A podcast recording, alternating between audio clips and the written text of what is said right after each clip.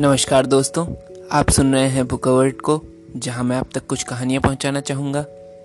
हमारी आज की कहानी का शीर्षक है, एक थी गौरा, और इसके लेखक हैं अमरकांत।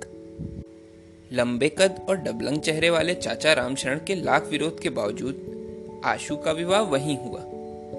उन्होंने तो बहुत पहले ही ऐलान कर दिया था कि लड़की बड़ी बेहया है। आशु एक व्यवहार कुशल, आदर्शवादी नौजवान है। जिस पर मार्क्स और गांधी दोनों का गहरा प्रभाव है। वह स्वभाव से शर्मीला या संकोची भी है। वह संकुचित विशेष रूप से इसलिए भी था कि सुहागरात का वह कक्ष फ़िल्मों में दिखाए जाने वाले दृश्य के विपरीत एक छोटी अंधेरी कोठरी में था, जिसमें एक मामूली जंगला था और मच्छरों की भन भन के बीच मोटे मोटे चूहे दौड़ लगा रहे थे। लेकिन आशु की समस्या इस तरह दूर हुई कि उसके अंदर पहुँचते ही गौरा नाम की दुल्हन ने घूंघट उठाकर कहा, लीजिए, मैं आ गई। आप जहाँ रहते, मैं वहीं पहुँच जाती। अगर आप कॉलेज में पढ़ते होते और मैं भी उसी कॉलेज में पढ़ती होती तो मैं ज़रूर आपके प्रेम बंधन में बंध गई होती। आप अगर इंग्लैंड में पैदा होते तो मैं भी वहाँ ज़रूर किसी ना किसी तरह पहुँच जाती। मेरा जन्म तो आपके लिए ही हुआ है। कोई चूहा कहीं से कूदा, खड़खड़ की आवाज़ हुई और उसके कथन में भी व्यवधान पड़ा। वह फिर बोलने लगी, मेरे बाबूजी बड़े सीधे साधे हैं। इतने सीधे हैं कि भूख लगने पर भी किसी से खाना ना मांगे। इसलिए जब वह खाने के पीढ़े पर बैठते हैं तो अम्मा कहीं भी हो दौड़ कर चली आती हैं। वह जिद करके उन्हें ठूस ठूस कर खिलाती हैं। उनकी कमर की धोती ढीली कर देती हैं, ताकि वह पूरी खुराक ले सकें। हमारे बाबूजी ने बहुत सहा है, लेकिन हमारी अम्मा भी बड़ी हिम्मती हैं। वह चुप हो गई। उसे संदेह हुआ था कि आशु उसकी बात ध्यान से नहीं सुन रहा है। पर ऐसी बात नहीं थी। वस्तुतः आशु की समझ में नहीं आ रहा था कि वह क्या कहे। फिर उसकी बातें भी दिलचस्प थीं। उसका कथन जारी था। बाबूजी असिस्टेंट स्टेशन मास्टर थे। बड़े बाबू दिन में ड्यूटी करते थे और हमारे बाबूजी रात में। एक बार बाबूजी को नींद आ गई। प्लेटफॉर्म पर गाड़ी आकर खड़ी हो गई। गाड़ी की लगातार सीटी से बाबूजी की नींद खुली। गार्ड अंग्रेज़ था। बाबूजी ने बहुत माफ़ी मांगी, पर वह नहीं माना। यह डिसमिस कर दिए गए। नौकरी छूट गई तो गाँव में आ गए। खेती बाड़ी बहुत कम होने से दिक्कत होने लगी। बाबूजी ने अपने छोटे भाई के पास लिखा मदद के लिए। तो उन्होंने कुछ फटे कपड़े बच्चों के लिए भेज दिए। ये व्यवहार देखकर बाबूजी रोने लगे। इतना कहकर वह अंधेरे में देखने लगी। आशु भी उसे आँखें फाड़ कर देख रहा था।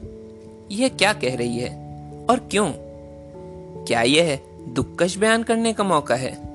न शर्म और संकोच लगातार बोले जा रही है। उसने आगे कहना शुरू किया, लेकिन मैंने बताया था ना, मेरी माँ बड़ी हिम्मती थी। एक दिन वह भैया लोगों को लेकर सबसे बड़े अफसर के यहाँ पहुँच गई। भैया लोग छोटे थे। वह उस समय गई जब अफसर की अंग्रेज़ औरत बाहर बरामदे में बैठी थी। अम्मा का विश्वास था कि औरत ही औरत का दर्द समझ सकती है। अफसर की औरत मना करती रही कुत्ते भी दौड़ाए, पर अम्मा नहीं मानी और दुखड़ा सुनाया। अंग्रेज़ अफसर की पत्नी ने ध्यान से सब कुछ सुना।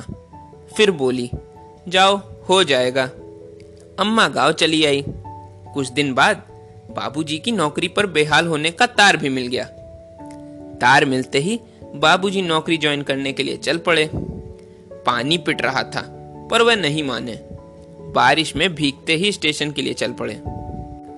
उनकी रुहेलखंड रेलवे में नियुक्ति हो गई। बनबसा, बरेली, हल्द्वानी काठ गोदाम लाल कुआँ। हम लोग कई बार पहाड़ों पर पैदल ही चढ़कर गए।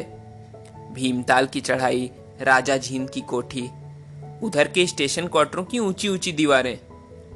शेर बाग जंगली जानवरों का हमेशा खतरा रहता है। एक बार हम लोग जाड़े में आग ताप रहे थे तो एक बाघ ने हमला किया। लेकिन आग की वजह से हम लोग बाल बाल बच गए। वह इस पार से उस पार कूद कर भाग गया। वह रुककर आशु को देखने लगी। फिर बोली, मैं तभी से बोली जा रही हूँ। आप भी कुछ कहिए। आशु सकपका गया।